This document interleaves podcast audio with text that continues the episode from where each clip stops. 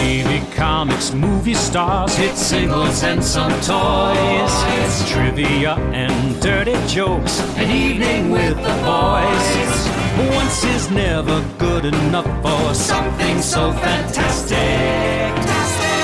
So here's another Gilbert and Franks. Here's another Gilbert and Franks. Here's another Gilbert and Franks. Colossal classic. I'm George Shapiro, and I love, I'm listening to, and I'm dedicated to Gilbert Gottfried Amazing Colossal Podcast. Don't miss it. Don't miss it. Perfect. I thought that was good. Good, perfect. I- I- did you feel my passion? I did. Yes. Very much I so. got a tear in my eye. okay, I'm going to go because they're going Oh, to tow my car thank away. you.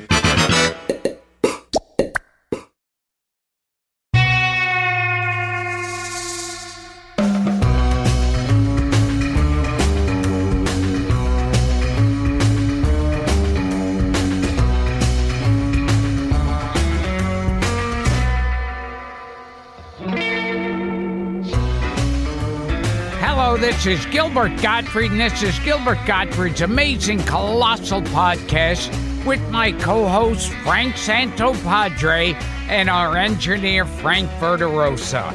Our guest this week is a former stand-up comedian, an occasional actor, a producer, a documentarian, a mockumentarian, an Emmy winning writer and director of some of the most successful and audacious comedy features in the history of the medium.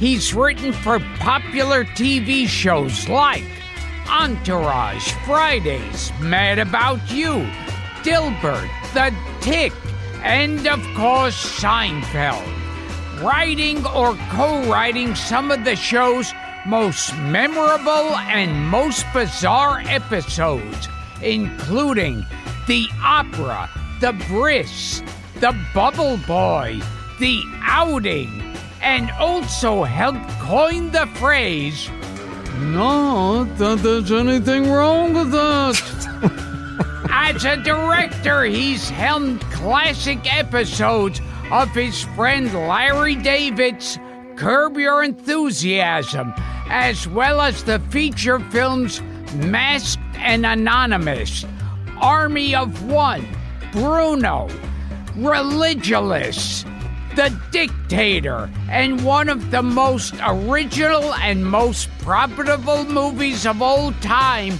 Borat.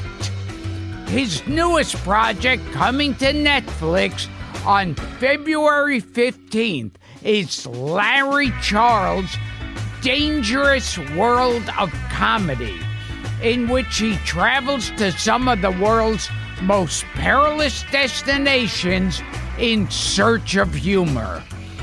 Frank and I saw the first episode, and our jaws are still on the floor. Well, I saw the whole thing. Frank only saw the first Braggart. one. Yeah, he's such a. He's not a professional.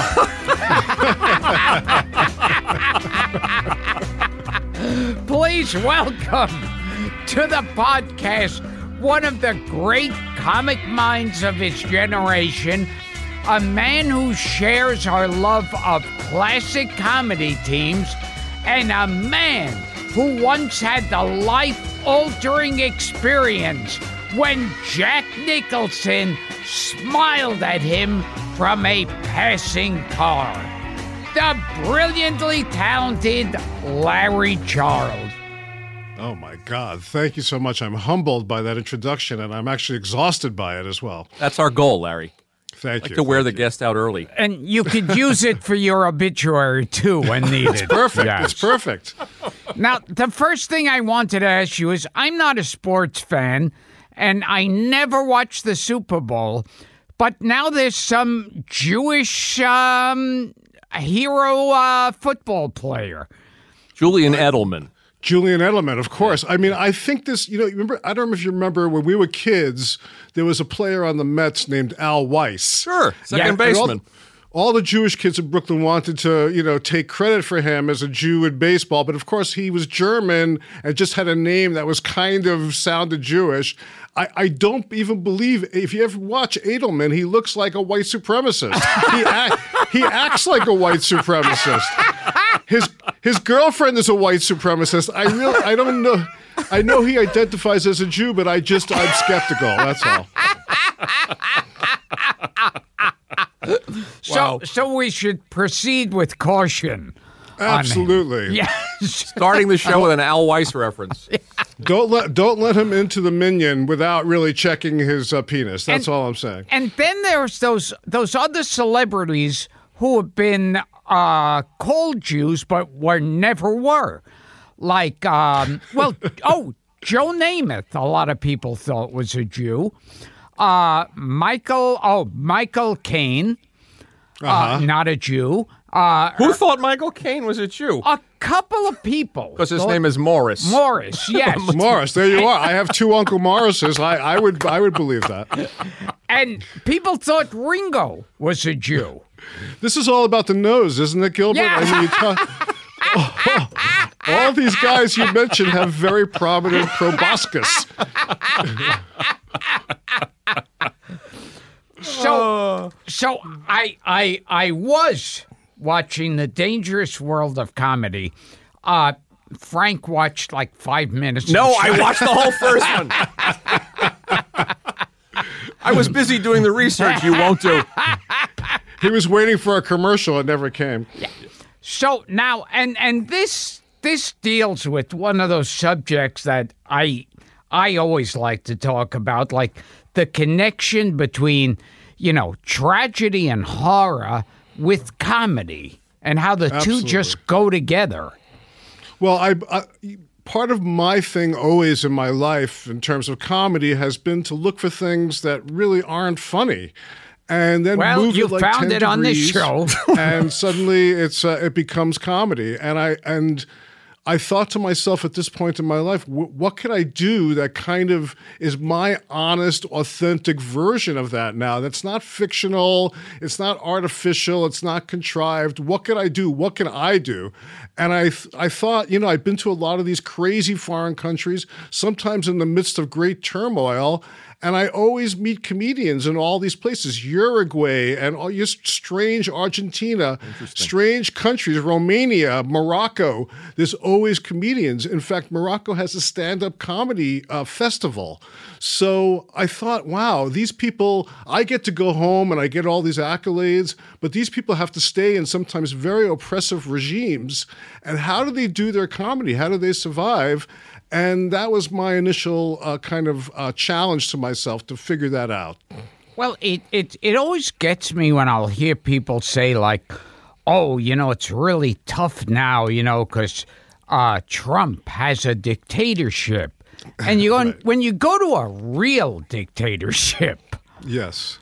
it's, He's doing his best, Gilbert. yeah, Give him a chance. Well, but but you're absolutely right. I mean, the the stakes are very different in American comedy uh, than than they are in a lot of other countries, especially these war torn countries. I mean, I was in Iraq and Saudi Arabia. I was in uh, Liberia, as you mentioned, and Somalia.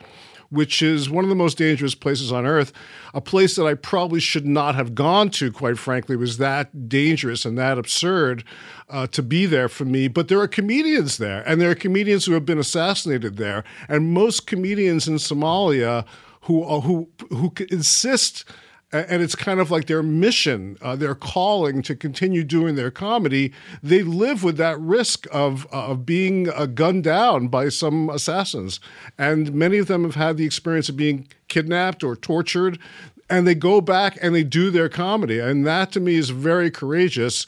And I was bowled over by that kind of. Uh, it's, it felt like the opposite of what American comedians would do under those conditions. You know. Wasn't there one in Iraq, too? Was Hass- Hassan, the one that was assassinated in 2006? The, yes, there, there was a, a a very famous uh, comedian assassinated in Iraq also. And if you start to look deeply, I mean, look at Saudi Arabia right now. Yeah. It's very the, uh, there's a comedian in Saudi Arabia who I interviewed who's not in the show actually. Uh, who's known as the Seinfeld of Saudi Arabia, and he has currently been arrested and detained and is in prison and kind of out of contact with people. So life changes very quickly there. So yes, here we have Trump, we have some oppression, we have some fear of what the future might hold. But but right now, as it stands, you and I can say anything we want right now on this show, and nothing's going to happen to us. And that's that's one of the advantages of being here. Yeah, it's like like they talk a lot about, you know, Kathy Griffin with the photo holding Trump's head and you go, "Look, look, she's in loads of trouble." And it's like she's still working. You Yes, know? exactly. She's Yes, got a uh, nice house, whatever.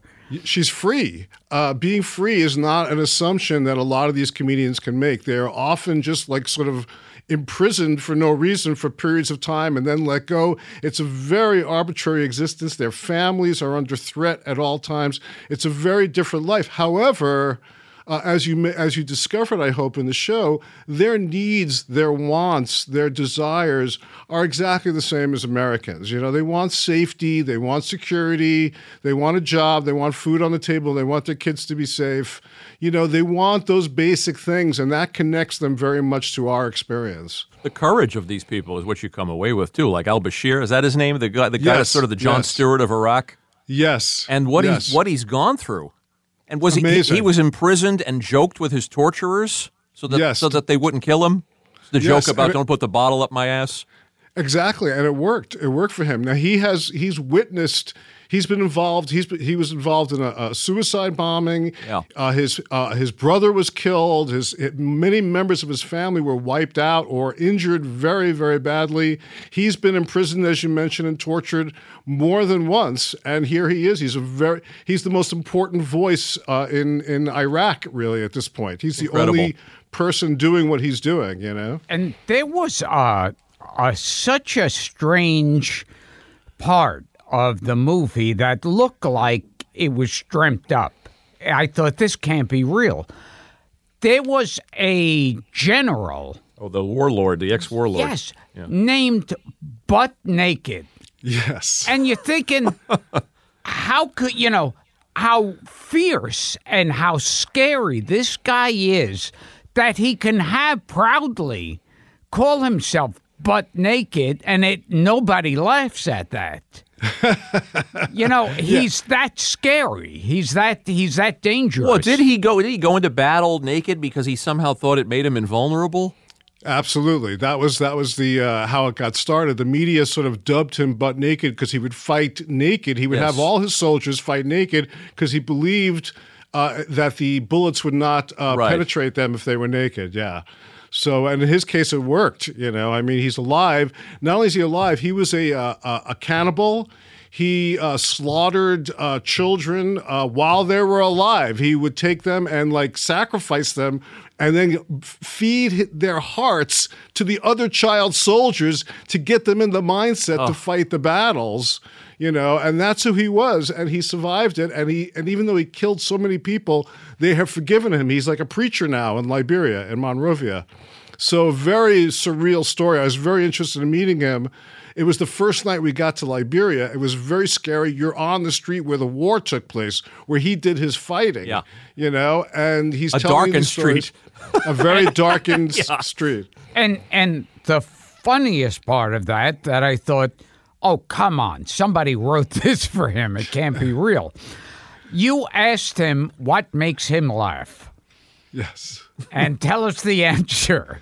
He he said, "I love Bill Cosby, and I love uh, his show. Kids say the darndest thing."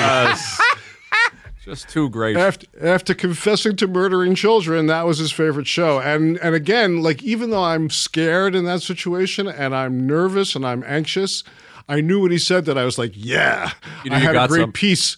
I had a great piece for the film, you know. I, I mean, he's he's a cannibal and a bloodthirsty killer, but he loves Cosby and kids. He loves he loves to laugh. yeah. Also, Sanford and Son. Sanford and son too. Yes. Yeah. Yes. You, are a brave man, Larry. I mean, you say it in that episode. Why, what am I doing? At some point, you have a moment of realization. What the hell am I doing on this darkened street in Liberia talking to this guy with 20,000 uh, kills? Yes, to, yes. to his I- I- credit, and you're asking him provocative questions. Well, the first question I asked him was, uh, "What is what does human flesh taste like?" And he told me like pork ribs. I mean, he didn't hesitate even to answer the question. Unbelievable. so- All I could think of was George Costanza's uh, porn name, Buck Naked. buck naked, yeah, yeah, Yeah. exactly. That is that is and boy too the, the women the, the female comedians too in Liberia the uh, super what was her name Super Mama Super Mama and Mamie. the, yeah. the the bravery and what they've been through Unbelievable. I mean, if you think it's hard to do child, com- yeah. you know, child uh, uh, as children, they are being raped by soldiers.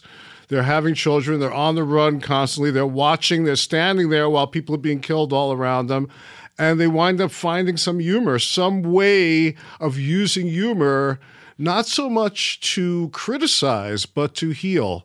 And that again was kind of a, a, an epiphany for me. Is like, oh wow, these people are not coming out of this bitter and angry, really, or wanting to really critique or satirize what's going on. People do that also. Al Bashir certainly does, but a lot of people, their motivation after experiencing that is to help others heal, and that I found very moving, surprisingly moving, and I wasn't really anticipating that. of course And and I found it really interesting too.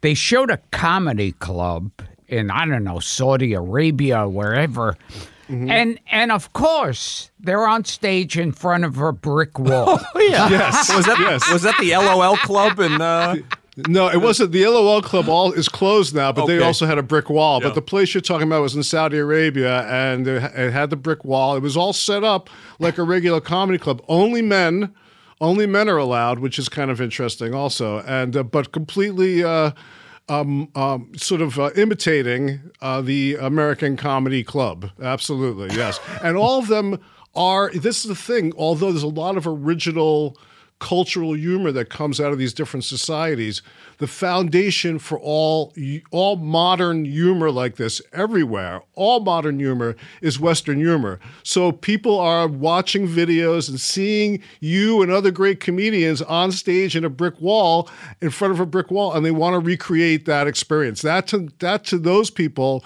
to those cultures, is what comedy is. it's amazing Yeah. It's amazing. I mean, you, at one point you were talking about how they didn't really even know what stand-up was. They thought that that, that jokes were it's cr- very cruel things at somebody else's expense. They were insults, which, of course, as we know from some of our favorite comedians like Jackie Leonard or Don Rickles, that is kind of like a raison d'etre for their humor as Sure. well.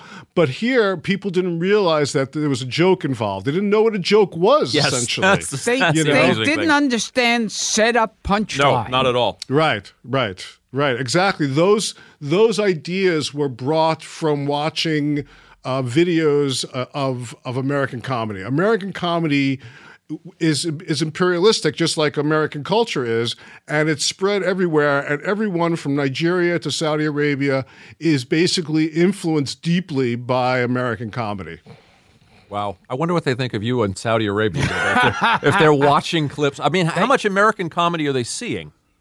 What are what are they getting? Well, I mean that's a good question. Uh, um, but I found, for instance, Seinfeld is massively popular, like in the Arab nations. Oh my God. And in, and even in Africa. Uh, so um, we, we would go when I was in Jordan when we were shooting Bruno.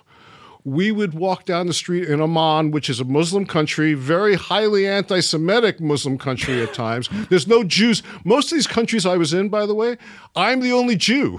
I'm the only Jew in this a country. brave man.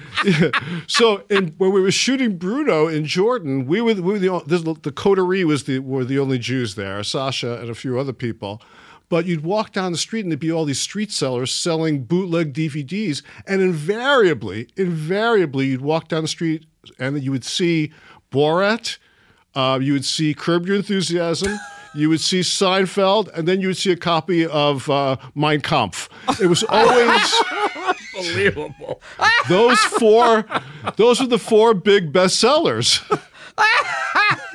And Norman's Corner, Gilbert. Yes. DVD of norman's corner, right. yes. did you write that with larry david was that something you do with larry david Uh, Yeah, you bet. yes, Yes, in fact, my favorite story that I love telling is yeah, you know, he he wrote Norman's Corner and I starred in it. And then uh when they were pitching Seinfeld to the network and they said, Well, who's creating this show? And they said, Larry David. And one of the high execs at NBC said, isn't he the guy that wrote that piece of shit for Gilbert Gottfried? Oh. That's so great. Arnold Stang was good so in it, though. Gilbert. Yes, he Give was. credit for casting Arnold Stang. Larry, when did you guys met a couple of times over the years? He, Gilbert was first- unsure how many times or where. I'm going to tell you what I think is the first time we met, and then you tell me if I'm wrong about that. Uh, we met in the early, in the mid '80s, I would say, like '84, uh, through Richard Belzer. Yeah. Richard Belzer had a show on Cinemax, and you were a guest on that show, and I think that's the first time I met you and saw you perform live, also. Wow. yeah, I, I just remember you're one of those people I always kind of ran into. Yes, exactly. yeah. Exactly. Well, you're both from the same neighborhood. Where are you from in Brooklyn? Okay, I was born in Coney Island. Okay. and uh, then Borough Park, and then no, no, born in Coney Island, then Crown Heights, and then Borough Park. Yeah, so you moved to the other side of Brooklyn after Yeah. Coney Island pretty quickly. Yeah. Um, I stayed in Coney Island, Brighton Beach. I was in Trump Village, which was on the uh, like split the difference between Brighton Beach on the one side and Coney Island on the other, and that's pretty much where I grew up until my parents got divorced, and then my mother moved us to Florida. Of course, you, that's where you have to go, and uh, but but that part of Brooklyn, that Coney Island part of Brooklyn, that's where I grew up as well. Yeah, and that's where Lar- Larry's from, Brighton Beach as well Yeah, Mel, as is Mel- as is Mel Brooks, and Right. you know, like that, that is kind of a comedy golden triangle for some bizarre reason. Yeah. Tell and tell us a little bit about your upbringing because I'm not sure people know too much about this, and I was surprised to find that your your father was a stand-up. He did my comedy. father was my father was a failed stand-up. My father went uh, after World War II. Uh, he went uh, to the American Academy of Dramatic Arts on the GI Bill.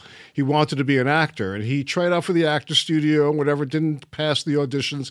Did stand up for a while. Had the stage name, and this is no joke. This is the truth. Psycho, the exotic neurotic. Psycho. That was his, Psycho.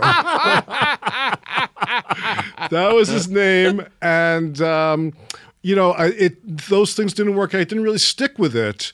And uh, but he had a guy. I don't know if you remember this name, Gilbert. There was a, a great TV writer when we were kids named Stan Burns, and he wrote for the Tonight Show and he wrote for Get Smart, and he he had a show of his name. own called Lancelot Link Secret, Secret. If you remember that, Sure, with Bernie Yeah. Kopell.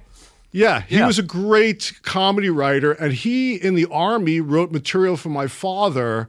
So when I came out to California, he said, my father said, "Go see Stan Burns," you know. And I came out to California in the late '70s, and in those days, you'd pick up the phone book, right? There's no internet or computers or uh, cell phones or anything, but people are still in the phone book. So I look up Stan Burns in the phone book. He's in Woodland Hills. I call him up. He's so nice to me. He invites me out to breakfast. I start hanging out with Stan Burns. Wow. I'm I'm I'm seeing him weekly at Dupar's for breakfast, and he's he's having me write jokes for him for this uh, Gold Diggers roast that he's doing. Speaking of roasts, uh, and I started ghostwriting jokes for him for the Gold Diggers roast, the Dean Martin celebrity roast, and. A, a few of those jokes got on. He was really sweet, really generous to me. And about six months went by. And one day at Dupar's, he said, Kid, I got to tell you something. And I was like, What? He said, I'm going to tell you the truth. And I'm like, Okay. He's like, I have no idea who your father is.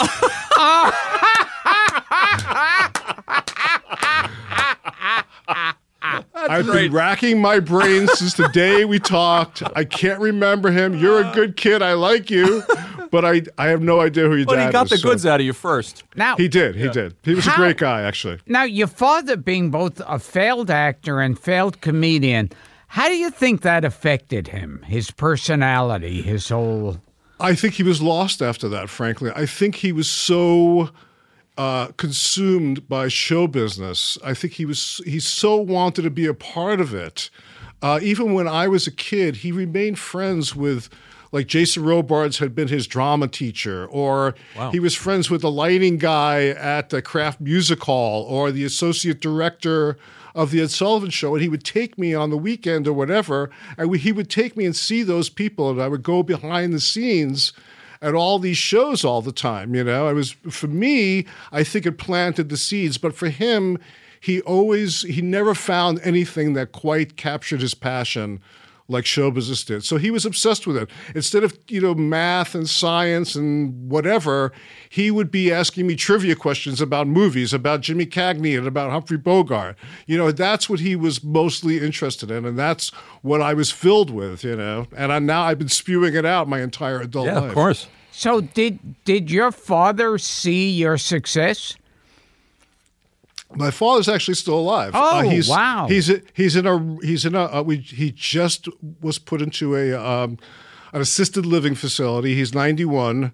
Um, he's pretty out of it now, unfortunately. Uh, yes, he saw my success, but if I'm going to be completely honest with you, I think he had issues with it. I think he never was fully able to embrace it and be supportive of it, even though inadvertently he was my inspiration. I don't think he ever really was able to enjoy it uh, the way he should have. You know, I think that was something that he was not able to give himself. You know, That's interesting. Well, Ted, Yeah. I've heard you describe the neighborhood, and you guys come from similar backgrounds, and you described it as being like a Soviet bloc and something out of Lord of the Flies. Very much so. Everybody moved into Trump Village at the same time, and there were these other uh, housing projects there too, like Luna Park, and there were these buildings of 23 story buildings. All the kids moved in around the same time, like 63, 64. So you had like a prison kind of uh, uh, number of boys growing up at the same time, and everyone is jostling for power and for dominance and for status.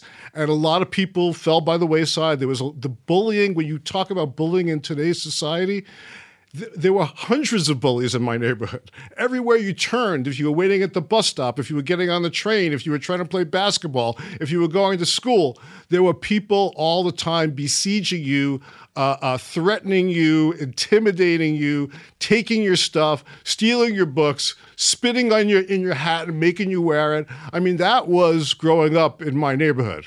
That was pretty normal stuff. It it is funny now that bullying is such a big topic because it was just a way of life growing up. Exactly. Did you experience these things, Gilbert? And this, you're sort of from the No, same neck I'm- of the woods. I'm I'm a tough guy. I know that. So, I know you. I know you kick their asses. so people always back off when I walk down the I'm just curious from a sociological standpoint if that kind of hard scrabble life, that environment, having to, as you say, navigate these kind of tough personalities, if that molded you guys in the same way to be funny. Well, I, I think you taught you. I know for me, and I wouldn't be surprised if this is true for Gilbert and a lot of these guys uh, who grew up this way. I, I found instinctively that I was able to talk my way out of a lot of violent situations and kind of spare myself by kind of verbalizing and kind of almost tricking them with verbal dexterity. And uh, I think I've absolutely um, used that uh, uh, sort of learned trait. Uh, like it's perfect. It was perfect in Borat. I'm very good at talking people into things. I'm very good at having people listen if I want them to. I can kind of like put that trance state. I can kind of do that for some reason just because I learned it from surviving on the streets of Brighton Beach, basically. the talent. You, you you mean things like persuading the, the, the Pentecostal minister, the preacher in Borat, that that tri- tricking them. I don't want to use the word tricking them, but somehow convincing them that that that Borat was a guy in need of saving. Well, when I talk to someone like that in that situation, I mean, it's kind of an acting exercise for me also because uh-huh. I, I have to fully believe it. If I'm going to sell you on something, I have to kind of commit to it fully. The way a great comedian like Gilbert commits to his premise and and never gives up on it and isn't afraid of what the consequences might be. Boy, is that true! yeah, but but it's it's what produces the gold, really. And the same thing is true in this situation. By setting that up properly, by having that man believe that Borat was lost and needed help, Yeah. Uh, he he fully committed to healing Borat, and we got a chance to witness that, which is one of the most amazing things I've personally ever seen. You know, was this healing process. It's it's. I watched it again last night. It's magnificent. And and, yeah. and how did you work out that scene with Borat and the big fat guy naked in the elevator? well, that you know, it's funny. He came in first for the audition, and we had seen a lot of guys for this part. Azamat. And for Azamat. Yeah. And guys would come in who were American actors and they would put on like Russian accents and it was very fake sounding. And again, remember these guys, Sacha has to be close up with real people all day long. So it can't feel fake. It's got to seem real. So we couldn't find anybody who had that kind of authenticity. He came in, Ken Davitian came in, and he was in character. And he seemed like a kind of a guy who just stumbled in from a Russian grocery on Santa Monica Boulevard or something. And I felt sorry for him. We felt bad for him. We were like trying to help him get through this audition. He didn't understand anything. And we were feeling really sorry for him. And when it was over, in his regular voice, he said, Do you need anything else? He, he tricked us. and so he immediately he immediately got the part. But when it came time to do, and he was great, and he was really cooperative. He would do anything we asked. But when we started talking about the naked fight, he was like, "I don't get it. I don't see what's so funny about me naked." Was, we would just say, "Trust us. Just trust us on this." You know. what, was Sacha tapping out at one point on the mattress and you were ignoring him? Do I have Absolutely. do I have I, am right? Like, get me very ruthless. I'm very ruthless when it comes to shooting this stuff. You know, I don't know how many times we could do it. So I know we have to get it that one time or we may not ever get it again. So with that, he had uh, understandable reticence about spending a long period of time underneath Ken Davitian's ass. And he, he, he didn't want to be As one would. he didn't want to be trapped in that crack like a, like a miner. You know, a miner gets trapped and there's no air pocket. He was he was very concerned about that. So we we div- devised a a plan where we got like a surgical mask, and as he slid under his ass, we would put the surgical mask on Sacha's mouth, and then he'd be under and then and then Ken Davitian could rock on him and do all the kind of stuff. But we had a safe, you know, a safe gesture, which was t- a tap out, and. This last time it was going so well, and I'm sc- if there's audio of me like just screaming at Ken, "Keep going, keep going!" and you see Sacha's forehead because that's all you can see is turning beet red, and he's slamming the thing. But I'm still shooting, and I'm still shooting, and then finally we ended, and of course he's like suffocating, and we realized, wait a minute, where's the mask? The, ma- the mask disappeared, and we looked all around, and it had kind of gone up into Ken's folds, oh, and Oh, and fi- finally emerged a couple of takes later. Oh my God. So, so the life-saving device for Sacha Cohen was in this guy's asshole. Exactly, exactly. Yes, yes. it had to be very carefully extracted, as you can imagine. What are you talking about when you guys went to the screening and you were watching people watch that scene and you said they were reacting like they were watching a horror movie. Yeah, I mean, I don't. I, I think that Gilbert can really relate this. Gilbert does this to a live audience sometimes, and oh, I, sure. I'm just I'm bowled over when he does it. I mean, you could get an audience just going completely insane when you're building on that laugh, and it's building like a wave until people are out of control. I've seen you do that on stage many, many times, and that's what that scene was was like. It was like it built so much that people lost control, and I love that horror film aspect of comedy when people are having this visceral, uncontrollable, involuntary reaction to what they're watching. That to me is you've tapped into some kind of gold there. Yeah, because it's really that kind of thing. Watching that scene in particular, you going, you know, oh no, I, I don't want to watch this, but I don't want to look away. I saw it with an audience. yes. What a treat to see. I mean, we were talking about, you know, we, we lament on this fact, you know, the, on this uh, this topic, the death of movie theaters and how you don't get to you, you know, this is this is an experience that's basically endangered. Seeing Yes. seeing movies with other people. And I saw that in a packed house. I have never seen people react. I mean, it was it was screaming. Yes, Like it was I've- some, something I've other that. than laughter. It was Yeah, it- otherworldly. Again, it, it humbles me. I mean, I, I, you know, when you when you are in the first couple of screenings that we had, we we did not anticipate people freaking out. I mean, from the time that the the the titles come on at the beginning, the logo for the fake company that made Mm-hmm. the movie, people were laughing. And we, I remember Sacha and I looking at each other at one of these screenings, like, wow, we can't believe it. And it was just like a roller coaster ride. So it's just, it, it worked out. It just kind of clicked, you know? And there was something Sacha Cohen did that was like almost like a an experiment, almost like so revealing. When he was that character singing, he went into a honky tonk bar. Yes. You want to talk about this? Yeah, no, I didn't shoot oh, that. Oh, that's that on the was done- series. yeah, that's Yeah. not from the movie, but that Yeah. is one of the his famous routines. Right. Was he goes into an Arizona bar and gets the entire crowd inside the bar to sing "Throw the Jew in the Well," uh, and he again is an expert at again manipulating audiences, manipulating crowds, manipulating masses into doing his bidding. I mean, it's really it's unsettling sometimes to watch how easily people can be manipulated if they want to be, not against their will. Everyone in all these situations that we're in with the Sacha movies has the opportunity to say no all along the way. But the the social dynamic is there's so much pressure to cooperate with a camera on you and a microphone on you. It's it's very hard for people to not go along with the program at that point. They're in too deep, you know.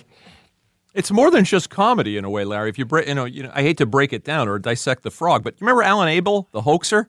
Of course, Yeah. I, I was a big fan of Alan Abel. I remember his movie uh, "Is There Sex, Sex After, Death?" yeah, yeah. Yeah, Buck, Buck Henry was involved with him too early Yes, on. But, yes, but uh-huh. it's a little bit of that too. It's you, you, you guys are making a comedy, but you're also it- it's it's all a sociological experiment. Well, It's- when it it's does its job on another level. yeah, yeah. When it does its job, it is uh, hopefully exposing hypocrisy and shining some kind of uh, light on the truth of these particular situations. You know, and that that, but that's sort of inadvertent. You hope that happens along the way with the comedy, and you have to have the comedy in balance with that. Otherwise, it's just very, uh, uh, very serious. That's the where the seriousness is. If you move it ten degrees the other way, it's a very serious look at white supremacy and anti-Semitism. And we interviewed a lot of very violent people. A guy in Kansas who wound up being convicted of murders and is on death row. You know, so there, there are some very serious people out there. And as it turned out those people, we thought exposing those people would sort of show the folly and the absurdity of their positions. Instead, we're in a situation now where it's become almost societally acceptable to adopt those positions in life. So things have changed a lot. Yeah, because when I watching when he did that, throw the Jews down the well, it was so. It's funny and frightening at the same time. Yeah. Yes. Well, so is when he's singing the when when he does the national anthem, the Kazakh Yes. national anthem at the, at the rodeo in the feature. Yes, is yeah, terrifying. those- yeah, there are a lot of terrifying moments, but in truth, Borat was a very uh, was perceived by the people that encountered him as an innocent Yes. Uh, character, and thus were much more patient with him and willing to accept his uh, so-called ignorance. With Bruno, Bruno's a much darker film, and the reason Bruno's a darker film is because the main character is kind of a uh, is a homosexual, but he's also not an innocent. Yes. And people had absolutely no, t- in the same way they had incredible tolerance for Borat, they had absolutely no tolerance for Bruno. People would see Bruno walk down the street and they wanted to hit him. They wanted to jostle him. They wanted to call him out. And we had so much, uh, so much higher level of violence and tension and darkness on that movie, that really was the lesson for us as well, because it was a very, wound up being a very dark version of America, which we really did not anticipate at all. Were there 50 cops called in or something like that, or 40 cops to get you guys out of the this? Was it was it the the ultimate fighting scene? This- the- Yeah, this- there was a, the- well, we it's a ver- those were very complicated scenes. There was a lot of police involved. We also had police chasing us most of the time. Really, it was we, we, we, Unbelievable. we rarely had the police on our side. They were usually uh, coming after us. Bruno, Yeah. we're talking about now. Uh, Yeah. On both Bruno both and movies. Borat, yeah, Yeah. we always had uh, we you know Bo- uh, uh, Borat. One of the best scenes that is not in the movie uh, is we went to Washington D.C. and we would take the ice cream truck and we would just drive around near these national monuments and stuff, and uh, we realized Borat looks, you know, he's got the black mustache. Sure. And all of us are in the back of the ice cream truck with our cameras and black bags. And suddenly we look like we could be terrorists in an ice cream truck. What the hell are we doing in an ice cream truck at the Washington Monument? So suddenly the Secret Service would be on us, or the FBI would come up to us, you know, and we were constantly being uh, uh, sort of uh, approached and confronted and uh, detained quite often by by the authorities. High stress. In that particular case that you're talking about at the uh, at the cage fight, Yeah, in Br- in the, the police had to help. The police had to help us get out. Yeah. Well, Dan Mazer, one of the writers on Borat, I was reading an interview with him, and he said every day was like actually preparing for a bank robbery. It was Exactly. such high stress. high stress, uh, high stakes. Right. But by the same token, when we were done and we got away with it, there was nothing more exhilarating than the feeling of having gotten away with it. And we would get back in the van and we would be like giddy with laughter because we had actually gone, we, we went into a bank. We did a scene in a bank where it was just us and the bank president in Oklahoma after hours. You know, and I'm thinking, man, if we just pull out guns right now, we could rob this bank as well as make the movie. Why not? You know? We will return to Gilbert Gottfried's amazing colossal podcast, but first, a word from our sponsor.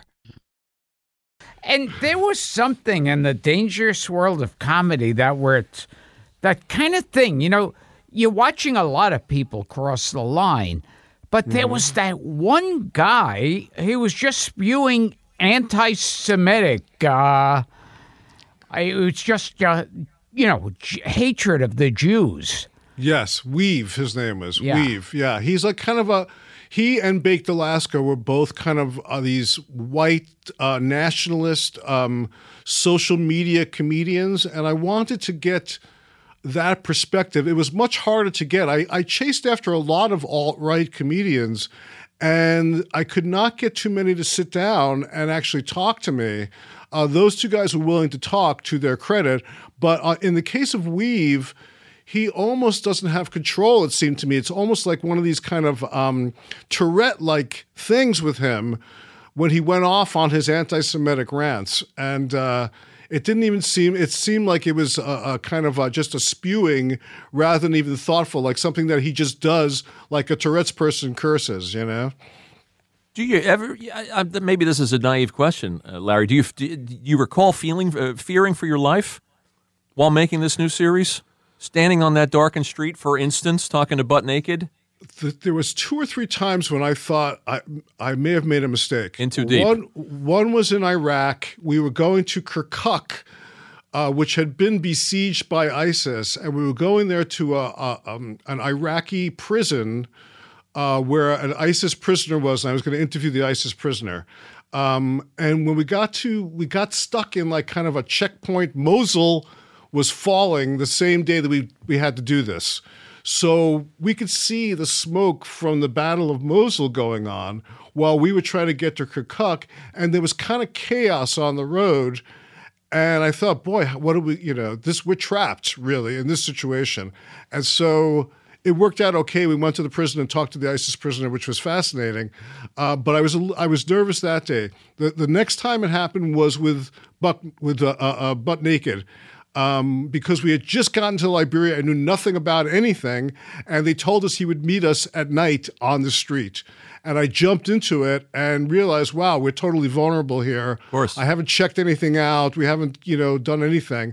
And it's dark and I don't know what's going to happen. The third time, which was the most intense time, was in Mogadishu. In Mogadishu, there were a number of times where we would get caught in a checkpoint situation and there would just be dozens of men in with machine guns and they'd be all wearing camo but slightly different color camo. And you had all these different groups with arms and you didn't know whose side who was who whose side you were on whose side was was to uh, uh, open fire there was a lot of that tension the entire time we were in Somalia. And as soon as we left, there was like a bomb blast at a bus in Mogadishu that killed like 550 people.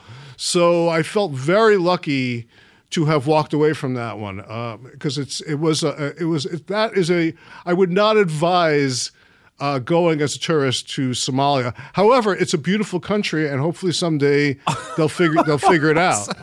And You there know? was that the ISIS prisoner. Yes. It was so weird to look at him because you say, this is a guy who he's looks like he he works the cash register at 7-Eleven. Yes, that's what they. That's. Uh, I think that was one of the things I was glad to be able to illuminate. Was we tend to demonize these people. We don't know anything about them. Uh, we we paint them as as as villains, and we have a kind of a, a one dimensional mindset about what they are. But this guy was saying he was a farmer. You know, he had been recruited. He had been threatened. You know, it's like you, the makeup of the actual people who are in ISIS is actually much more human. They live under these incredible conditions where they have to respond either to join ISIS or to fight against it. You know, they can't just go on with their lives like we get a chance to do. So they have to make these hard decisions, and a lot of them wound up fighting and getting caught and uh, you know now they're they're in prison and, who, and like at Guantanamo, all the people that are not charged there. So it's it's a very it's a bad cycle that there's no in, in Somalia you have Al Shabaab, which is another sort of uh, version of that terrorist group. And we met a defector from Al Shabaab, and I asked him also what they found funny. He had some interesting answers. When they dragged when they dragged the bodies of the enemies behind the truck, that's what used to make them laugh. Well, we're gonna we're gonna tell our listeners to check this out, and we'll come back to it at the end. But February fifteenth. Right? Yes. February Yes. fifteenth on Netflix. It, it Yes, is- sir. it is utterly fascinating. Thank you. And and now let's get to how you started working in TV with like well Seinfeld. Let's go. to. Okay. Well, Seinfeld, I I knew Larry David from Fridays, and we had we had become immediate friends. He's a little older than me. He, we're from the same neighborhood. He immediately became like a big brother and mentor type of figure to me, and uh, really showed me a lot about writing and discipline and things like that at Fridays.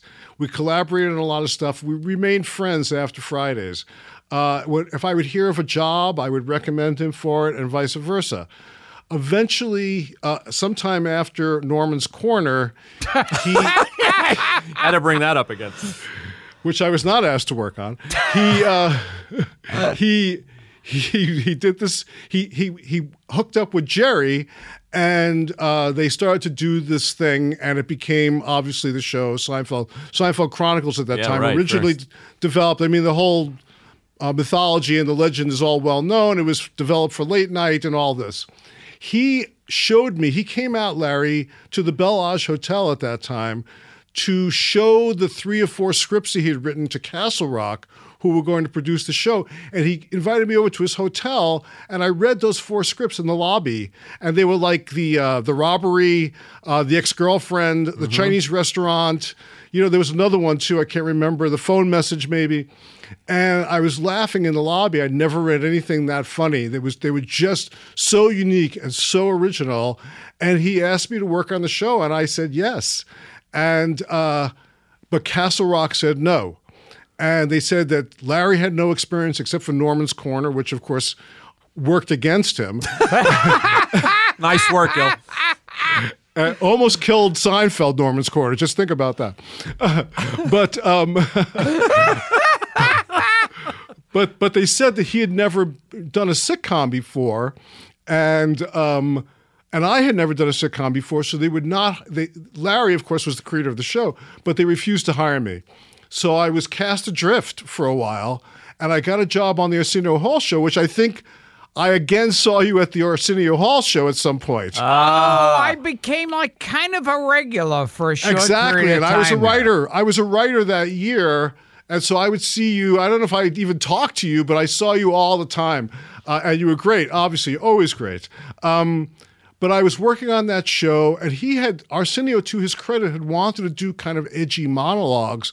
And but when he actually got to be uh, uh, the host of the show he was a black man in a in a very white medium, and he started to get hate mail that was out of control. And if a white woman came on the show and he just shook her hand, there would be hate mail. Switchboard would light up. You know, that's what you had then a switchboard. You know, it was kind of a little old fashioned. Ah, So my jokes, he wouldn't use my jokes because they were just too radical, really. He liked them. He told me he thought they were funny, but he couldn't use them. And I knew I was going to get fired eventually.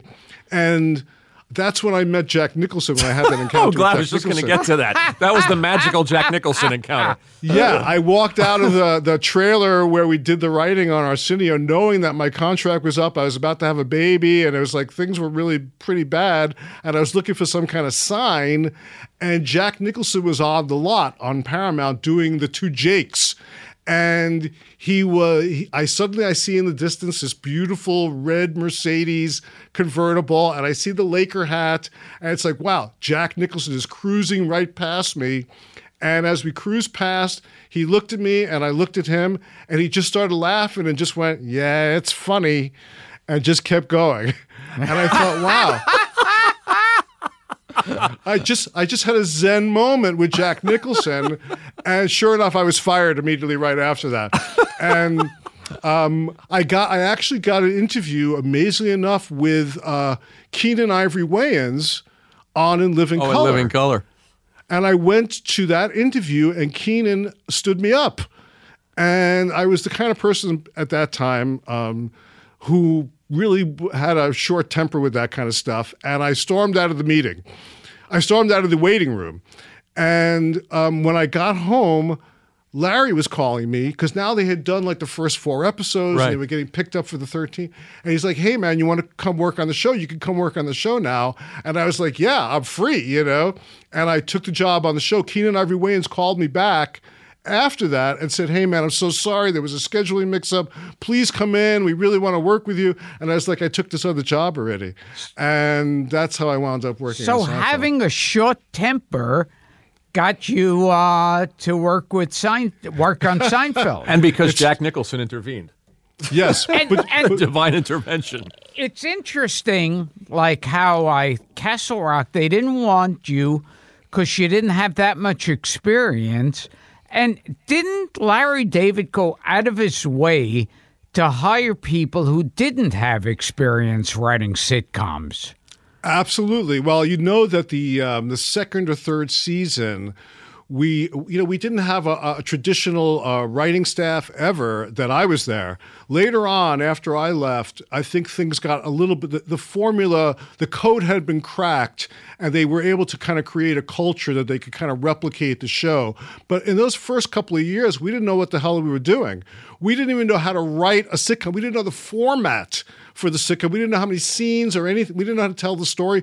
We just did. We, we did what we thought was funny. We thought the show would get canceled. It liberated us, and we were just kind of figuring out as we went along. And so Larry thought comedians would be good people to draw stories from. You know, so we had a whole staff of com- road comedians at one point uh, who uh, contributed stories to the show because again they were not writers in the traditional sense, but they were people that had very Seinfeldian kind of adventures. You People know? like Bob Shaw and, uh, and people like yeah. exactly Yeah. Bob Shaw, Bill Yeah. Masters, Bill John Masters, right, Heyman, right. you I know Heyman. uh, uh, Steve Steve Skrovan. Sure, funny guys, all of them. Yeah, all great guys. Yeah. All great guys. I mean, yes. I remember what was fun around that time is the times I would talk to Larry David and he'd just tell me some horror story that happened in his life, usually having to do with trying to get laid.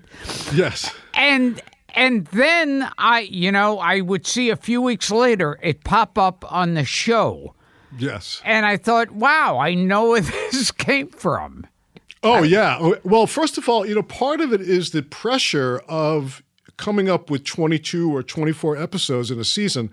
That's almost crazy. So he was uh, very courageous and brave as he always has been in drawing directly from his autobiography, you know, drawing from his life. So he would literally have bad dates or awkward encounters, or I'd be with him like in a in a in Arts Deli, and we would come out, and the, the woman at the cashier didn't have any change, and she had to run backstage to get change. Came back and gave us the change, and we went outside on Ventura Boulevard. We bumped into somebody that we've been avoiding for twenty years. So it's like those kind of stories. if she if she had just had the change, you know. Like a crazy Joe Davola character. all all those things were like happening at Right. either either had happened or were happening and we were constantly pulling on those things to make stories out of them and figure out how to structure them into what became a Seinfeld episode. And and and the story about um, George Costanza uh, being in a girl's apartment and having to take a shit and having Right. to excuse himself uh, had happened to Larry. That's a completely true story, and um, he that's that when he said that I, he had told me that story before thinking about it for Seinfeld, and I always thought that is the funniest thing I've ever heard. I cannot believe it. He actually for for he would forego sex because he wanted to go back to his apartment to have a bowel movement, and I, that's Larry, though you know as we know, and but he was brave enough to think that's a great idea for an episode. As a matter of fact, one of the episodes I used to he Larry and Jerry used to share an office at Radford, and then I had an office like adjacent to them.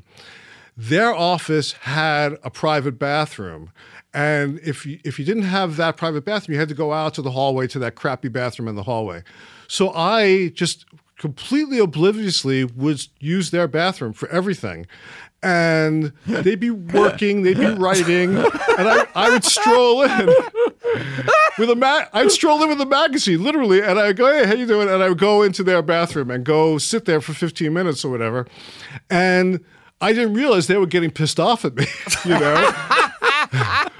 But the brilliance of the show is that we wound up using that as an episode. You know, uh, that's the episode which also combines a number of other Larry incidents. The episode where he gets fired and then comes back to work, pretends it doesn't happen. That's a true story from Saturday Night Oh, Live. SNL, yes. Yeah, And, and it's, it's funny that he went out of his way to hire people who hadn't worked on sitcoms. Because had he hired people with those experiences, it would have been a, a situation comedy like a billion others. exactly. And Well, the he had to stories fight. would, yeah. I was just going to say, not to interrupt, I apologize. He would fight, and I would back him up always.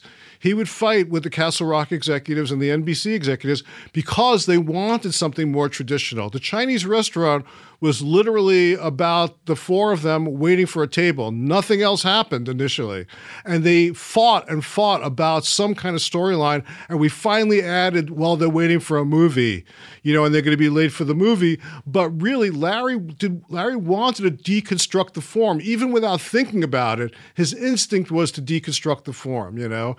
And it's true, if we had followed the Castle Rock advice or the NBC advice, the show would not have been what it became. It would have been a much more traditional, rote, uh, uh, predictable type of ep- uh, uh, sitcom. And instead, you're breaking new ground. I mean, was it the first episode you wrote or the second one where Jerry's shot in his own apartment? He's Yeah. gunned down because he's stealing cable. Well, I love the idea of being able. That's what's so great about Jerry and Larry, and why I love them and and revere them really, because they allowed me to do stuff like that. They just encouraged me to do things like that, and we were all thinking of ways of breaking the form and changing the form and expanding the form and expanding the language of what's funny and what's a sitcom. And they really encouraged me to sort of follow my path uh, on that on that show. Yeah. It's great. So uh, let, let's ask you about the, and you've been asked about this a million times, but about the episode, the gun episode, the one that never, that never Right. made it to air. Right. Well, that was my. I, I look at that now as my failure as a writer. I think Larry was.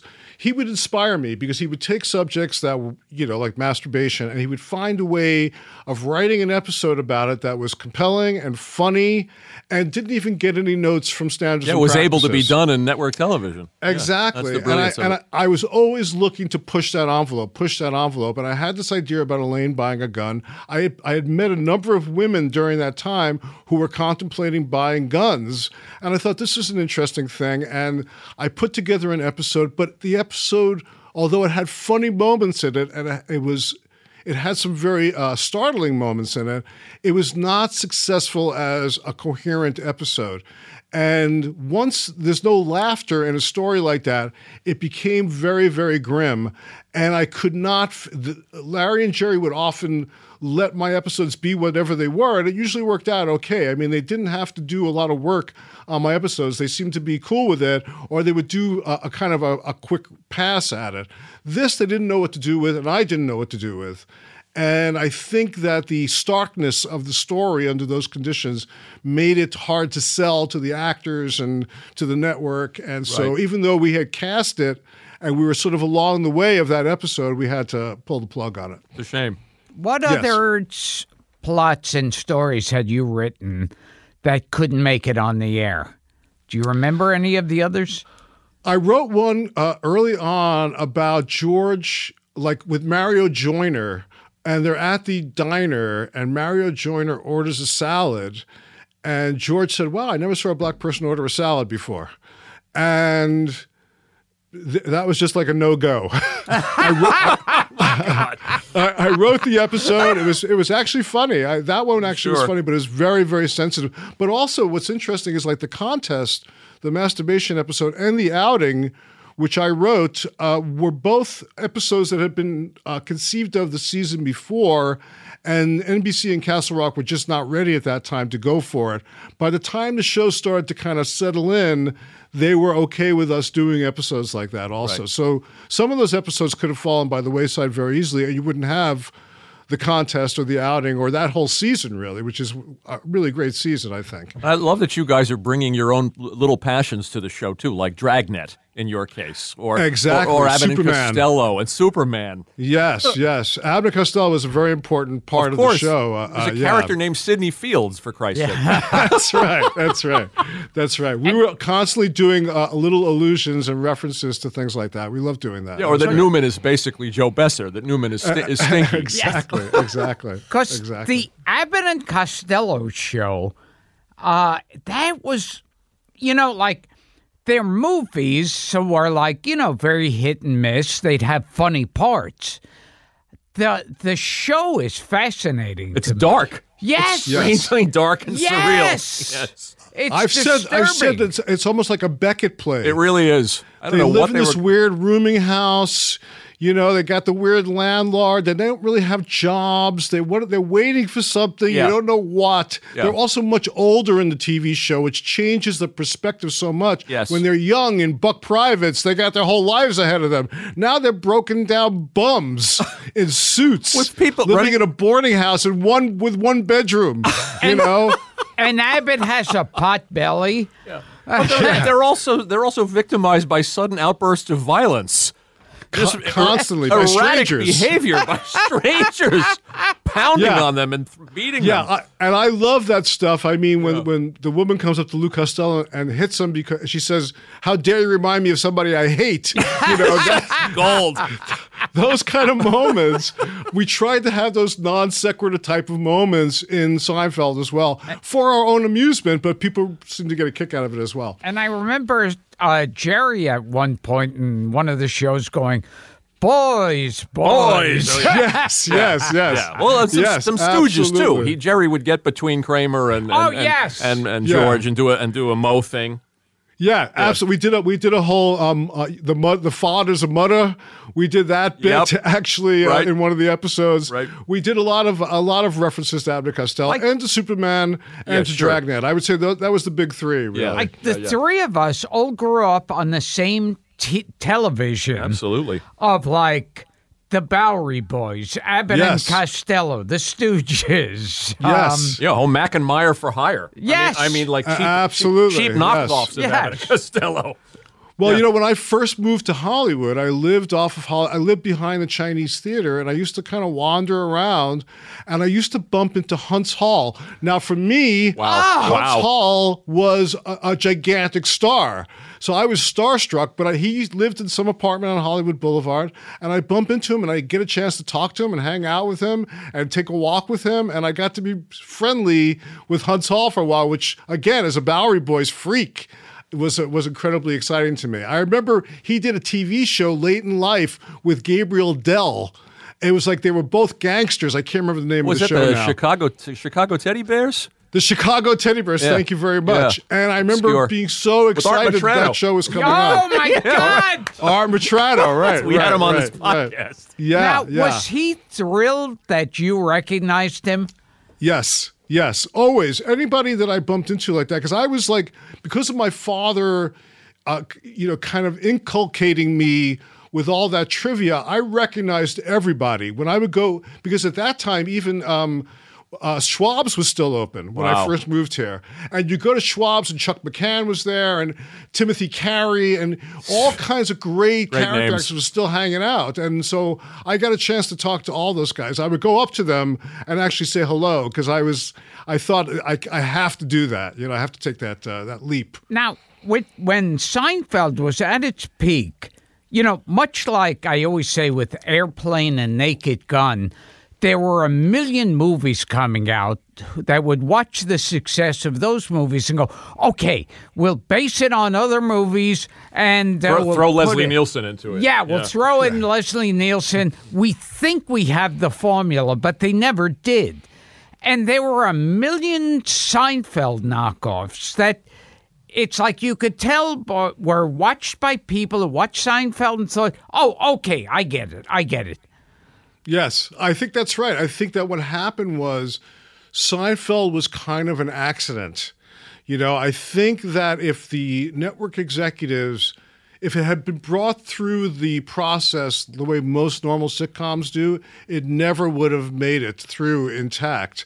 I think the network executives loved the success of Seinfeld, but were very afraid of the content and the themes and the darkness.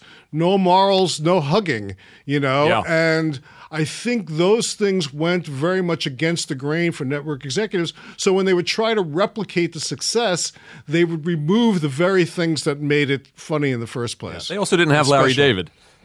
that made a They, difference they as did, well. they didn't have a singular comic mind. there is only one Larry David. yeah. That's true. Here's here's something jumping in another direction. yes. but still concentrating on Seinfeld, which now uh, uh, you obviously knew uh, Michael Richards. yes. Now, what do you think of everything that happened with him? I feel well. So much has happened since then in terms of that subject matter. Like that was the first time, really, somebody had been kind of caught on a video camera or a phone camera, sort of doing something that was considered inappropriate, and it kind of took off on its own and caught fire on its own. I felt a couple of things. I felt that he was, as as I think you'll sympathize and recognize and relate to, he was bombing. It was like late at night. He was bombing. He was desperate. He is not the most, you know, he's not the, the easiest person to just be himself.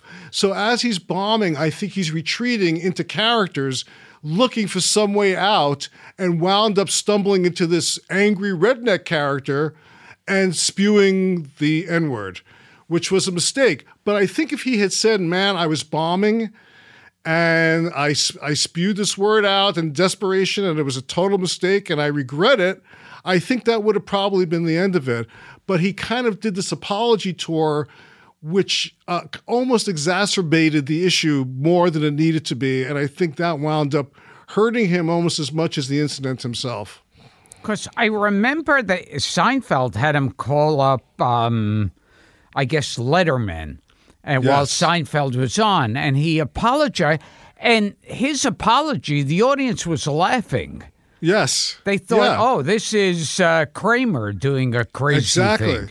People don't know that Michael is not Kramer. That Kramer is a manifestation of uh, an aspect of Michael, and Michael himself is a very introverted, uh, you know, reflect, self-reflective type of person. And I think it was very awkward for him to be on David Letterman. It was very awkward for him to have to like even talk as himself. And then he got sort of caught up in the in the in the verbiage that sort of made things even worse. If Jerry had done something like that and had gone on David Letterman, he could have handled it because he knows how to handle that situation in public. I don't think Michael was equipped to do that. And I think that's what you saw is somebody who really was not prepared to handle the onslaught. Today, there would be PR people. There would be a whole, Yeah. you know, there, would- there would be a whole plan in place before he would even make a public appearance. But in those days, he tried to be honest and, you know, and be very forthright about it, and it wound up backfiring on him. He's a very good person. He's a very nice person. Just uh, on the subject of Larry David, before we jump off, uh, Larry, we're going all over the place. Uh, Curb Your Enthusiasm, another show that you've been intimately involved with. And we could ask you anything about this, but we do want to make sure that we get to our friend Bob Einstein. Yes, yes. And, Uh, and maybe be- you can be- say a couple of things about him. before I get to Bob, which I'm happy to do, and, and he was an amazing person, I, I felt very lucky to get a chance to work with him because, again, I was a fan of his from Officer Judy on the Sure, Brothers. So, really, he was one of the greats to me. Uh, but just another word about Larry and Curb Your Enthusiasm. He was saying how he had the, the instinct to hire non non sitcom writers to do Seinfeld. Well, in the same way, he came to me after doing the pilot of of Curb, which I appeared in, and he said. Uh, you know, once it was picked up for series, he said, you know, you should direct one of these. And I had never directed anything at that point. So even there, he had the instinct to say to me, I know you could do a good job with this. And he actually made me a director. Oh, we should So point that out. Yeah, that's Yes, That's I important. think that's a yeah, very important. It also goes goes to this this thing you referred to his instinct for unusual people that he thinks are going to actually make the thing special, and I really appreciated that both on Seinfeld and on Curb. He did two things for me that probably had the biggest impact on my adult life, really. By, and you by giving directed me those some of the best ones too. The na- the, the, Thank the, you, the, the thank nanny you. with Sherry O'Terry, and thank, Yes, thank you for your service, and so many good ones. And I Thank you. another thing that breaks a rule with Curb is that I remember hearing people talk saying, well, if we've got this character who's like very abrasive and mean, we got to show something that uh, justifies it. Like the other people are mean to him and it's he's getting back so we can root for him. With Curb Your Enthusiasm, Larry David's basically he's a petty prick. a misanthrope. Yeah, yeah. You know, he you Yes. don't go, gee, I really like this guy. You go, no, he's a he's a neurotic fuck, you know. Yes, yes, it's true. I think that um, he he did something also, though. Uh, in both Seinfeld and in Curb, he tapped into this dark undercurrent, this id, this id that we have that we don't like to really admit to. These sort of petty thoughts, these small-minded, vengeance-filled you know dark thoughts these these this is what sort of drives him he's able to sort of separate that and make that into stories but that's tapped into something that the audience had never really had a chance to experience or or react to in television comedy You know, you've seen that kind. We've talked about it on this show. For lack of a better term, neurotic Jewish humor. I mean, the humor of Woody Allen, Philip Roth, Bruce J. Friedman, all of these people. You hadn't really seen it in primetime television yes that's true to that that's point. true It was a it was still a fresh thing. but he found a way in both of those in both of those uh, series to make it palatable Yeah. But to, uh, what's- to I was just going to say the last thing I was going to say about that uh, just that what I found so shocking was uh, I think one of the big complaints about uh, Seinfeld initially was it's going to be about these Jewish single New Yorkers and who's going to relate to it. But that was one of the mistaken assumptions about the show. The more specific it was about their circumstances, the more people related to it, and the more people would come up to me and go, they'd be from Kansas or Iowa, and they go, "Hey, my best friend's just like George." Or I know a Kramer, you know, and it turned out that people. And then when I went uh, overseas, and I'd be like in Israel or you know wherever these countries, there would be somebody you got to meet this guy. He's just like George. So everybody had around the world has those archetypal people in their life, right. and that was something you could not possibly predict. And now they're selling the DVDs in Baghdad. Exactly, exactly. What- Next what- to Mein Kampf. We will return to Gilbert Gottfried's amazing colossal podcast after this. What I always found fascinating about Seinfeld was that on the show, I mean, it's got such a Jewish uh, sensibility about it, such a Jewish identity, and yet the only Jewish character is Jerry Seinfeld. Correct. I That's mean, correct. the Costanzas are the Jewiest group of Italians. Played by Jews. Yes. Yes. All three yes. Of them. yes. yes, that's very true. Right. and you go, okay, we're supposed to believe these are Italians. yeah, there was a buy there. Well, you know, again, in the New York sort of ethnic world, those things very much overlap. So, uh, again, for the rest of the country, it, it, it's it's it struck a chord somehow, you know, um, and it made it seem very real and relatable. So they transcended their Judaism almost immediately, you know. we, we want to ask you about two two great Jews. One and one is uh, Robert Zimmerman, which we'll get to. But Yes. but tell us something about Bob. Who, who was Oh, who- about who- Bob Einstein, He absolutely. did he did this show. We've done 200 of these, uh, Larry. He did this one, one of our favorite episodes. He basically came in here and tore us apart. Yeah, he for an hit hour the and a half. ground. Ru- he hit the ground running, and just I mean, we barely had enough time to We'll- ask him a question. We'll send you a link. It's fun. I, yeah, please do. I, I don't know that he is, you know, God rest his soul. I don't think that he was ever not on. As soon as he hit the ground, he was running. He would like walk on. He would walk onto the set, and he'd be like grabbing you to tell you some long, long. And, and it was like you, only not on stage.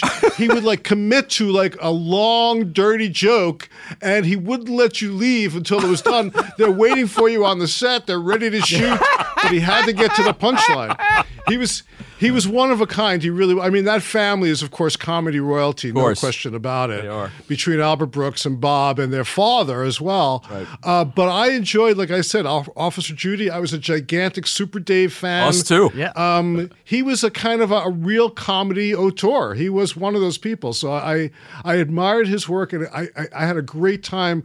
One of the great things about Curb is I got to work with a lot of uh, classic comedy people like Mel Brooks and Paul Mazursky Yeah. and Bob Einstein. I got to direct them. I mean, that stuff is uh, dream come true stuff. The kid from Brighton Beach who worshiped Mel Brooks is now directing Mel Brooks. I- incredible, It Surreal, was right? Incredible, yeah. Yeah. incredible experience. Yeah. Now, now Gilbert got a kick out of we, we you know, talk a little bit about Masked and Anonymous, but the, the, the, again, a fascinating person for you to have collaborated with is is Bob Dylan. And oh yeah, another old Jew. He's Another an old yes, Jew. yes. and how the hell If you did think he- of him that way, then you get him. Well, Gil, Gilbert really loved the fact that that, uh, that I found this in my research that he went through a Jerry Lewis phase, which is mind blowing. That's where I. That's where I come in. That's where I come in. During, I got a call from his manager that you know he used to. He's still on this what they call the never ending tour. And back in the 80s and the 90s, and I guess the early 2000s, when VHS was the medium, on his tour bus, he had a VHS machine and a TV. And at one point, you know, in the in the early 2000s, he got obsessed with Jerry Lewis, and he would he would like go do a concert, get back in the bus, and watch a Jerry Lewis movie till they got to the next town. And he suddenly realized he wanted to do, and this is how Bob is.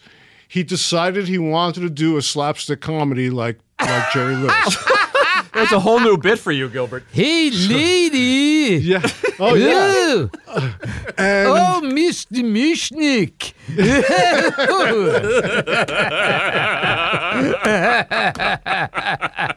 I'll watch the gas station for you. So he he became uh, uh, completely consumed with this idea. His manager called and said, "Do you want to do you want to talk to Bob?" And I was like, "For me, I thought, well, I'll have a meeting with Bob Dylan. That'll be really exciting. I can go brag to all my friends that I met Bob Dylan." And I said, "Sure." I went to the meeting, and he had a uh, a, a boxing ring in Santa Monica, a boxing uh, uh, gym, and he had a little cubicle there. And I met with him in the cubicle, and he had a box, and he opened the box. It was filled with scrap paper, and he opened it up, and all the scrap paper came out. It all had like different little expressions and lines and names, and he's like, I don't know what to do with all this. and I was like, I, I you know, again, I, I, picked up a piece of paper. I said, well, this could be the name of a character, and this could be a line that the character says. And then he's like, you could do that? and was, I was like, yeah, yeah. So we started, we started working on this thing, this kind of slapstick TV series that he was going to star in. Unbelievable. And while I was trying to envision it in my mind, like what was this going to be like, you know?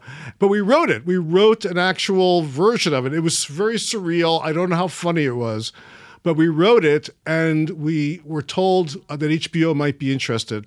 So we went to HBO. And in those days, I wore only pajamas. I used to wear pajamas. Like when I was on Mad About You, which is another time that we worked together, Gilbert. You were on Mad About You in the dog park. Yes, yes. It's all coming back. I was to the show. I was the showrunner of Mad About You at that time, and uh, I used to wear pajamas. I wore them all the time because I'm mad about you. I was working like seven days a week, 18 hours a day. It was absurd. So I was like, the hell with it. I was like Vincent Gigante. I was walking around the chin. Ah, yes, yes. pajamas. And uh. so we decided we'd go to HBO. And I said, Bob, if you were to come to the meeting, they would never say no to you. They'll buy the pitch right in the in the office there. And so he agreed to that. So I showed up in pajamas. He, at that time, was very into the Western wear. So he showed up in a beautiful cowboy hat and a floor length black duster, like something out of Duel in the Sun. That's what he looked like. And we we strode across the uh, the courtyard at HBO at that time in Century City, and went into the meeting. And uh, he immediately walked past everybody in the meeting and Chris in Chris Albrecht's office and went to the picture window at the end of the office and just stared out at the skyline the entire meeting, never said a word. So I was like left pitching, going, "Well, Bob will do this, Bob will do that, right, Bob?" And he would turn around and go, "Yeah." And he might answer maybe. And despite the awkwardness of that meeting, they bought the show. and we went out to the elevator and we were all ecstatic except for Bob. He seemed very forlorn. And it's like, what's the matter? He's like, I don't want to do this anymore. It's too slapsticky. and so wow. that that ended that iteration of that project. But I, the idea of working with Bob Dylan, I would have done it for the rest of my life, frankly, to tell you the truth.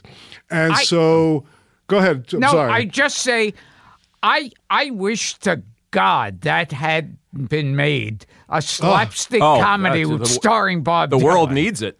By the way, that's the way he is in a meeting too. Larry Yeah, Gilbert yes. stares out the window and grunts. Dara, am I right about that? Uh, Yes. yeah. Yeah.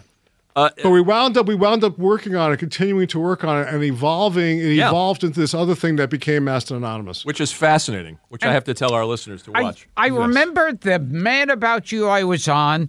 I was a guy who goes up to Paul Reiser at the dog park, and and I'm asking to feel his dog's testicles. that was, and and when it went when it went into syndication, that was cut out. Really? Oh, yeah, Oh, that's funny. yeah. That's hilarious. Actually, I did not know that. I did not. I remember you doing that. I don't remember. I didn't remember the dog's testicles, but now that you mention it, actually, we had some. Rough, we had some rough weeks there. You know, we were trying to get some laughs. It was hard sometimes. Larry, can I ask you a question from a fan? Certainly. This is something gr- we do called Grill the Guest, which people can do on Patreon. Sean Liu, he says, Hey, I got a question for Larry. Bob Sacamano is one of the great unseen characters in the history of television. Yeah. Was there ever a temptation or a push by execs to hire an actor to actually bring him to life or portray him?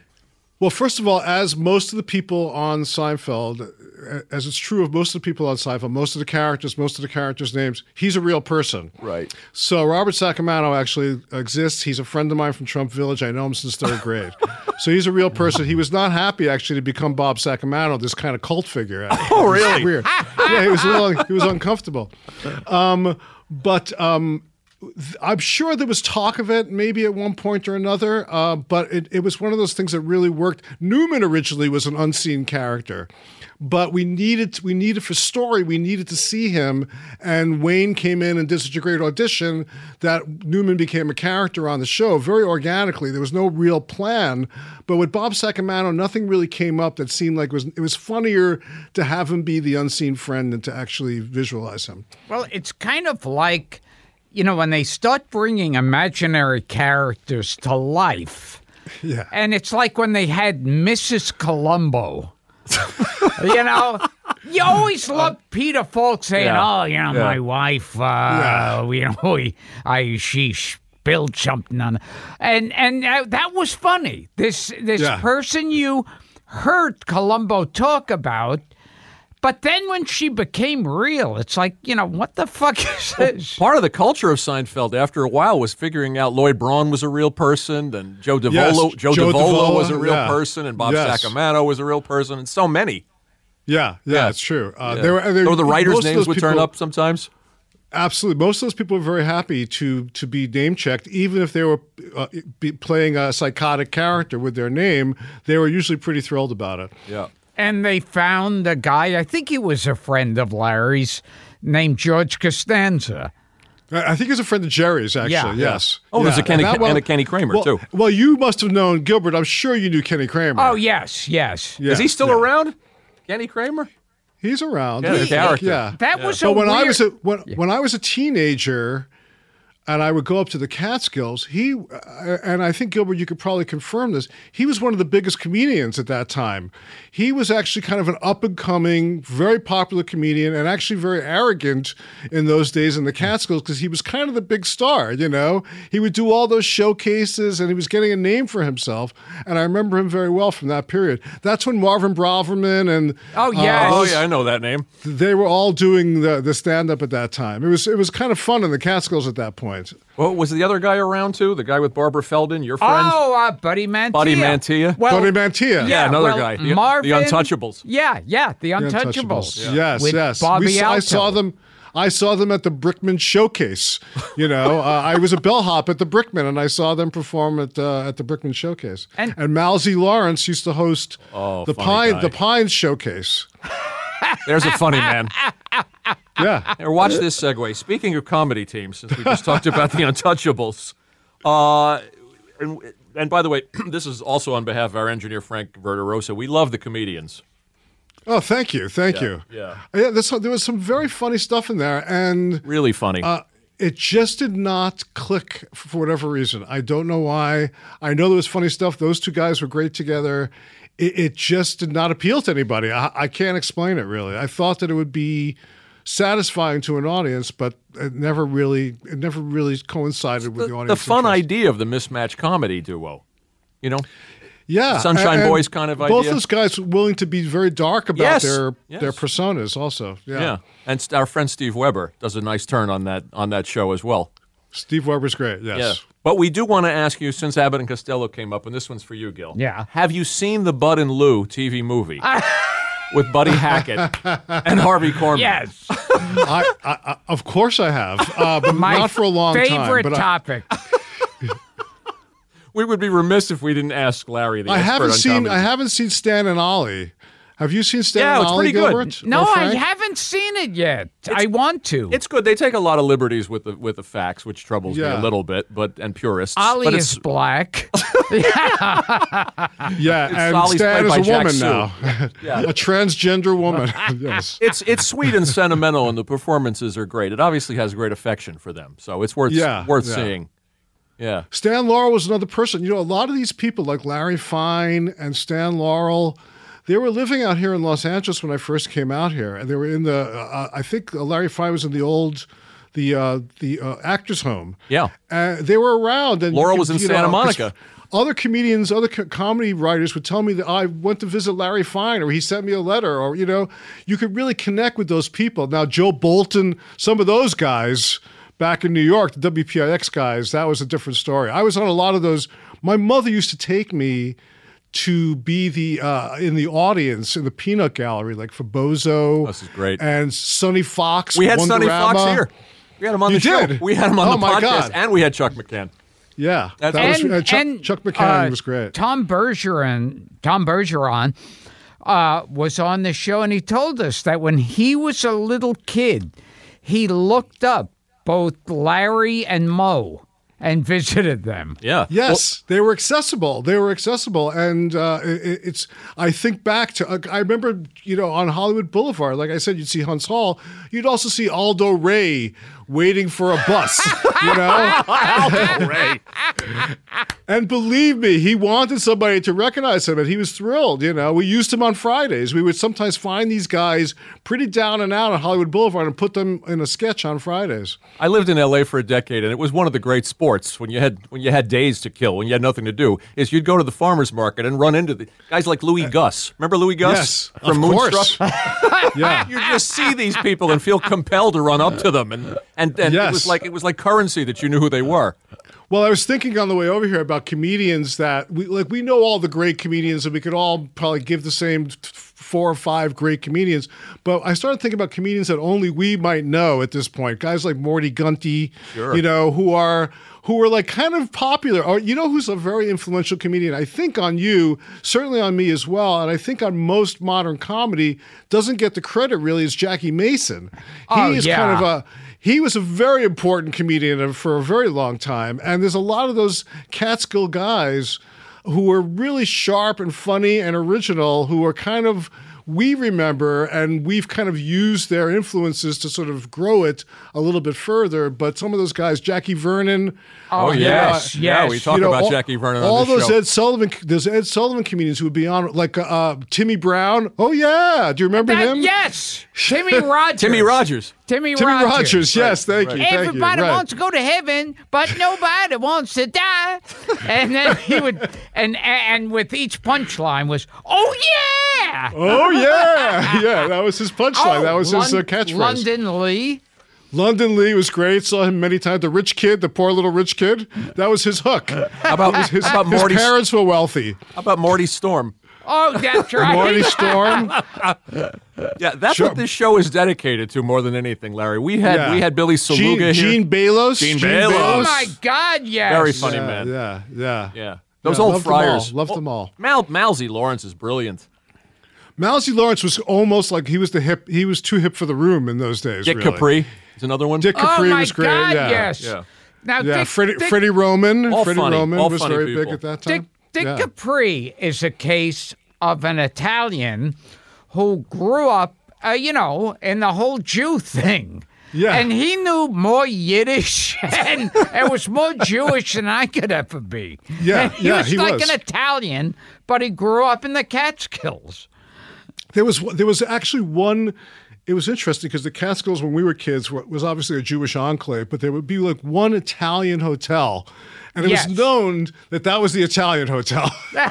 So, I can't I can't remember the name of it right now, but it was the one Italian hotel that was up there. But yeah, there was also like Myron Cohen. Sure. he Oh, was. my uh, God, yes. You, you know, Pat- Pat guys Cooper are was kind of around then. now. Pat Cooper. Henny Youngman, I great. love. Henny Youngman. Pat Henry. Henny Youngman was on Fridays actually, which was a great thrill to to be able to work with him. Yeah, he was uh, he was fun. You tell me one other podcast in the world, Larry, where they're talking about Morty Gunty and Officer Joe Bolton. It's a shame. it's a shame there isn't more. this is the one. And what Western sca- civilization is built on these things.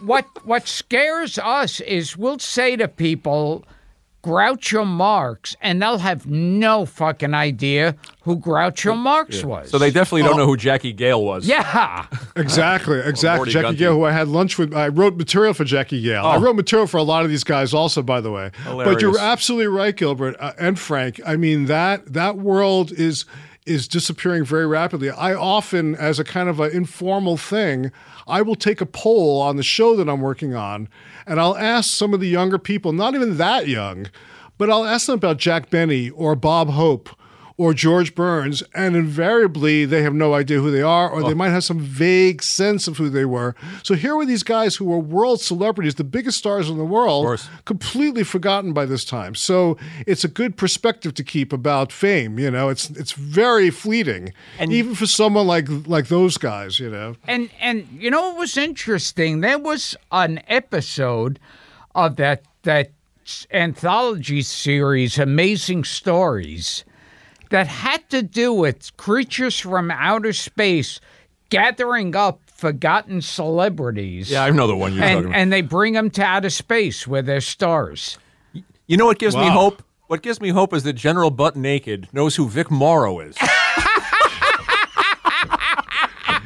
Also a great show, by the way. Combat. fantastic, fantastic show. He's got great taste. He's maybe he's He a does. warlord, but he's got great taste. He does. He really does. Gotta let this You man got get you out got of here. you got to tip your hat. You got to tip your hat to him.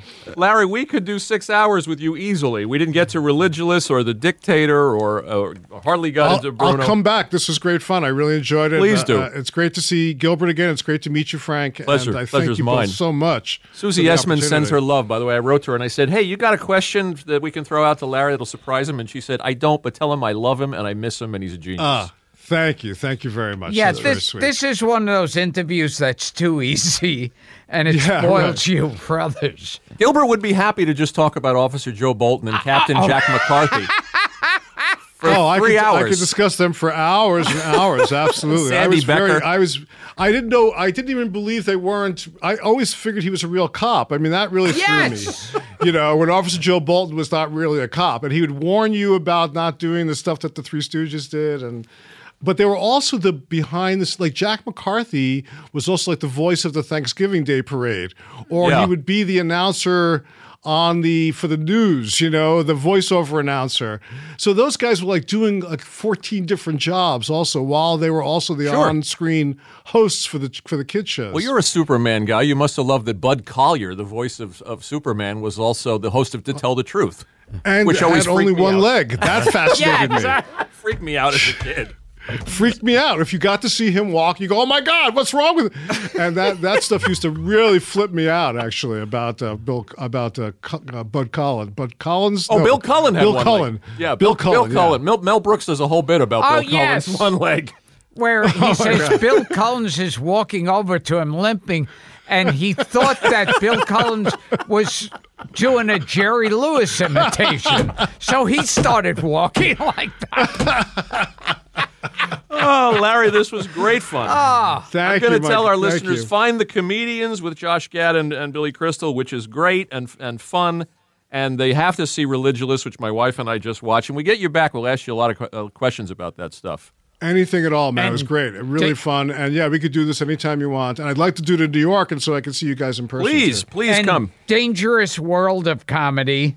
Yeah, which is wild and must be seen. Uh, Thank oh, you so on much. Netflix, February 15th. Did I see a woman in a fight in the background? You know what I'm talking about? When you're in the car, when you're in the limo with uh, Yes, yes. with uh, Uh, D- uh, yeah, D- there's- Duke there's some fighting going There's on. Yeah, that was in being Liberia, I assaulted think. in the background while you're shooting this thing. Yes, yeah. unbelievable. I kept on trying to get my DP to shoot out the window. He, he kept on. Uh, we had like a little actual like a little battle there, and finally he looked out the window, and sure enough, right at that moment there was that fight going on. You're a brave man, and it's in, it's incredible television that has to be seen. So Thank you. We'll Thank do it in so New much. York next time. Absolutely, great to see you both. Gilly? Thank you again. He's going to sign off. Thank you, Larry. So, uh, this has been Gilbert Gottfried's amazing colossal podcast with my co host Frank Santopadre and the guy who's written everything, Larry Charles. Thank you. Larry. Thank you, Larry. Thank you. See you soon.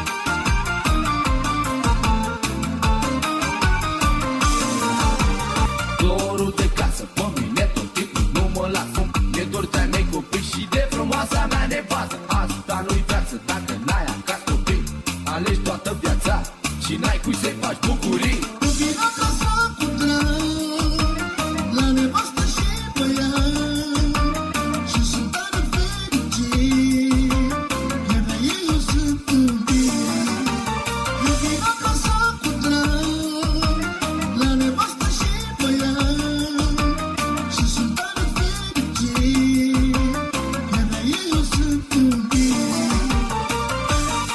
Gilbert Gottfried's Amazing Colossal Podcast is produced by Dara Gottfried and Frank Santopadre, with audio production by Frank Verderosa. Web and social media is handled by Mike McPadden, Greg Pear, and John Bradley Seals. Special audio contributions by John Beach. Special thanks to John Photiadis, John Murray, and Paul Rayburn.